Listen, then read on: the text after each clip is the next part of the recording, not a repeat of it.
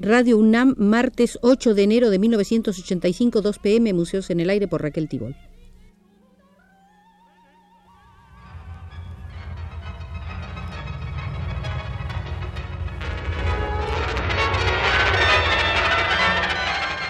Museos en el Aire.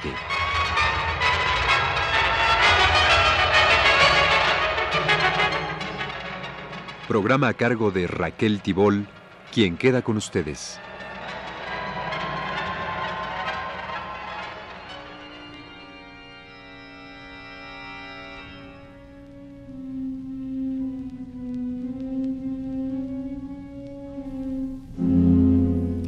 Advertíamos en anterior visita que en 1933 el doctor Atl presentó en el claustro de lo que fuera el convento de la Merced una exposición de 40 pinturas y 100 dibujos.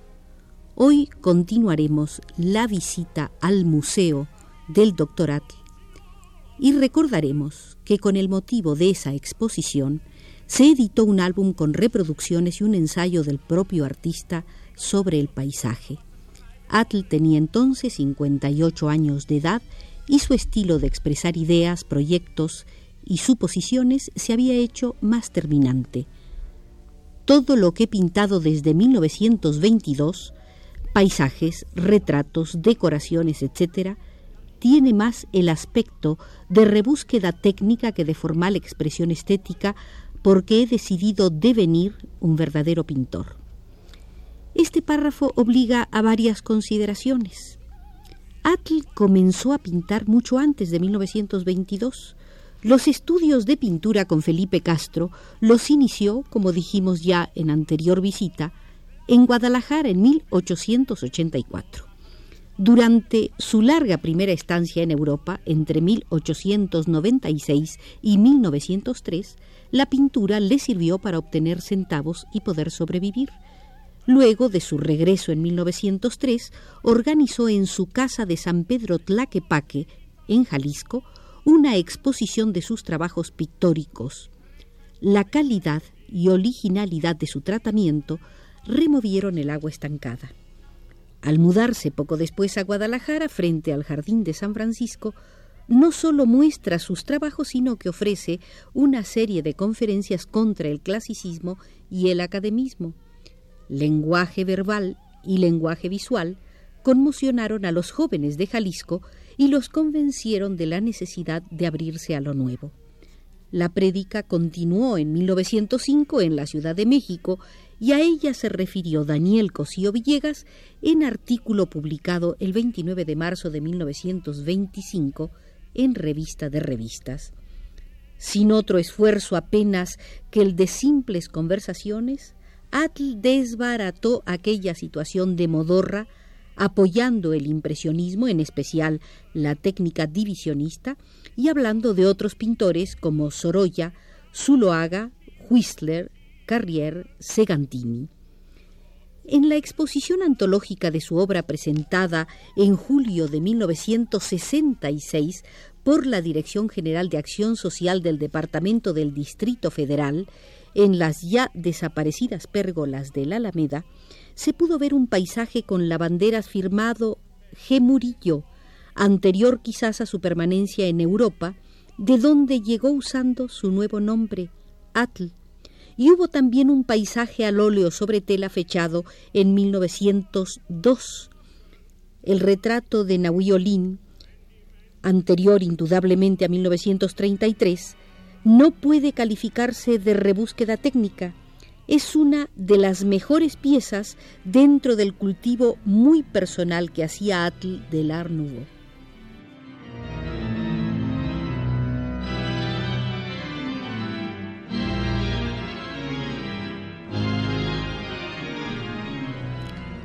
En el mismo escrito de 1933, Atl afirmaba socráticamente, yo, después de una centuria de pintar, ignoro si sé pintar. Este escepticismo podría suponerse lo dictaba quizás la falta de aceptación en el medio cultural, pero no había tal. Ni siquiera sus simpatías por el fascismo y el nazismo le habían cerrado las puertas de los medios dominados por sus oponentes políticos. La explicación de esto la dio Rivera en 1935 en el prólogo para el libro de Atl, Un hombre más allá del universo. Su genio múltiple hace de él el hombre más simpático de México, el artista más inteligente, el hombre de mundo más atractivo y el más eficaz hombre de negocios tras la apariencia de la personalidad más pintoresca de su tiempo y de su país. La repentina conversión de 1933 a verdadero pintor marca en verdad la adhesión de Atl a la perspectiva curvilínea o perspectometría visual esférica preconizada por Luis G. Serrano, quien terminó de pintar en ese año un cuadro que había iniciado una década antes. En el interior de un tranvía se llamaba, donde aplicó por primera vez la perspectiva esférica tridimensional y dinámica, interpretando, según explicó en junio de 1949 desde las páginas de la revista Espacios, la doble esfericidad de la realidad espacial del universo y de la propia impresión visual. Serrano había iniciado su investigación en 1914 cuando observó en el campo que el alejamiento máximo terrestre no aparecía como línea recta de horizonte, tal como lo fijaba la perspectiva rectilínea tradicional, sino que presentaba una apariencia visible de esfericidad. En 1935, Luis G. Serrano construyó una cámara fotográfica esférica para hacer la comprobación de su investigación perspectométrica. La actividad pictórica de Atl fue constante en aquel tiempo. Cuando en 1911 regresó a Europa, de inmediato se hizo presente con sus cuadros en las exposiciones. De ello dio prueba la reproducción que se hizo en el primer número de enero de 1912 de la revista Argos, dirigida por Enrique González Martínez y Genaro Estrada, de un artículo escrito por Ulrico Brendel para Mundial, la revista editada por Rubén Darío en París. Y el comentario ensalzaba al paisajista. Atl, mexicano, decía, muéstrase como un encantado sinfonista de visiones de montaña, con una delicadeza de lo más alado en las líneas, con una fluidez de colorido etéreo. Suaves brumas argentan el primer plano bajo las ramas de unos árboles que cuelgan como luctuosas cortinas. La impresión es poética por la frescura de rocío matinal que parece, con su amorosa capa, envolver las cosas. Este artista posee las cualidades más finas de los más finos pintores de Francia. Nos gustaría un poco más de fuerza y de sentimiento en sus filigranas.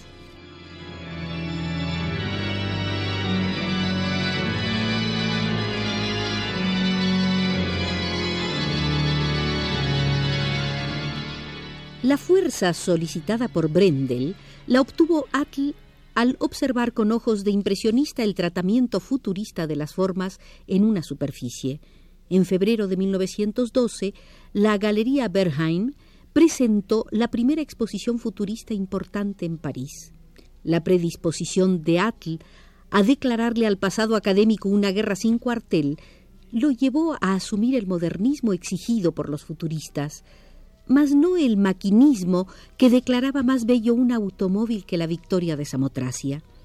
Deberían pasar buenos 46 años para que en 1958, con motivo de una exposición individual en el Salón de la Plástica Mexicana, lanzara Atl su manifiesto sobre la necesidad de crear un nuevo género paisajístico, denominado por él aeropaisaje, evocando la aeropintura manifestada desde 1926 por el futurista Dottori y en ese escrito Atl profetizaba, llegará el día en que en una suprema ascensión depase la etapa aeropaisaje para ser enseguida el astropaisaje, después el galax paisaje y finalmente el nula paisaje.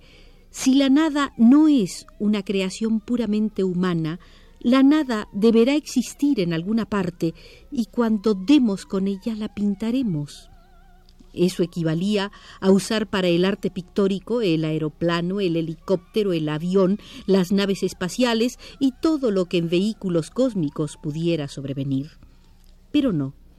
En el inicio de la conquista del espacio, Atl conservaba sus posiciones en contra de la máquina.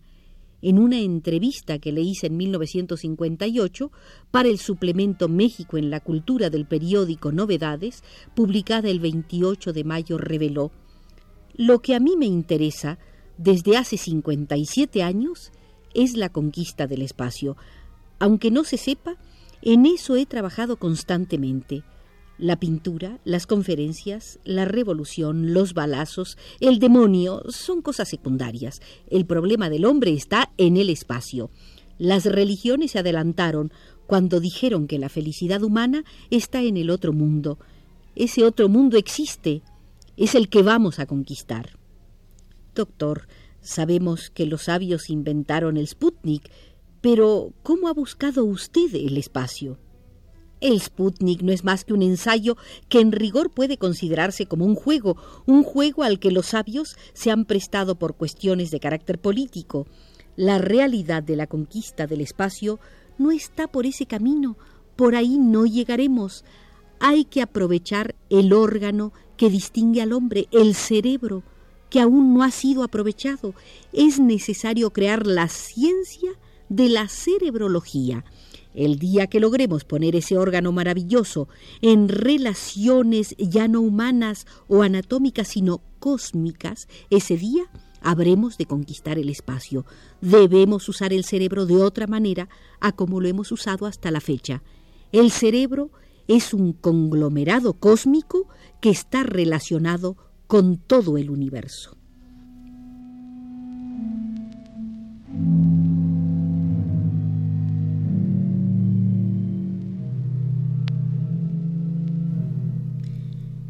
Una perfecta concordancia en la manera como Atl vio, pintó y pensó el paisaje. En las sinfonías del Popocatépetl de 1921 hay párrafos que lo confirman. La naturaleza es vista como luz y líneas, como dinámica y color, la cúspide de la montaña erguida entre la altísima atmósfera domina la tierra, escribía. Frialdad metálica y transparencia de cristal en el aire luz, luz. Torrentes de luz azul inundan el espacio, fluido azul baña el inmenso paisaje, potentes radiaciones sepultan la tierra en un extraño silencio luminoso. Desde la cima del gran domo del volcán contemplo la tierra que se extiende hacia el poniente. La montaña baja en precipicios y se desarrolla hasta los valles en ondulaciones boscosas que se esfuman en la luminosidad de las llanuras. Abajo, entre los montes, asoman cráteres carcomidos de volcanes extinguidos y en el horizonte, enorme y trágico, el cráter del Toluca sumerge su desgarrada boca en el azul impasible. Todo está enmarcado con dramática precisión en este paisaje fantásticamente real. Los peñascos enormes sobre el cielo azul, los transparentes témpanos blancos, sobre la blancura de los hielos, los pedruscos rodados por los declives de arena, los lejanos bosques, los caminos de los valles, los sembradíos lejanísimos, divididos en cuadros, las cordilleras colosales.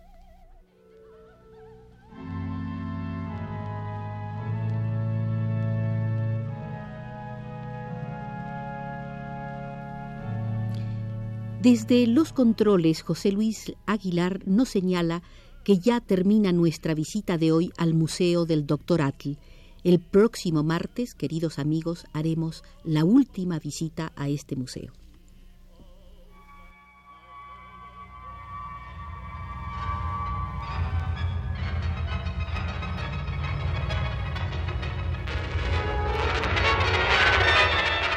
Este fue Museos en el Aire.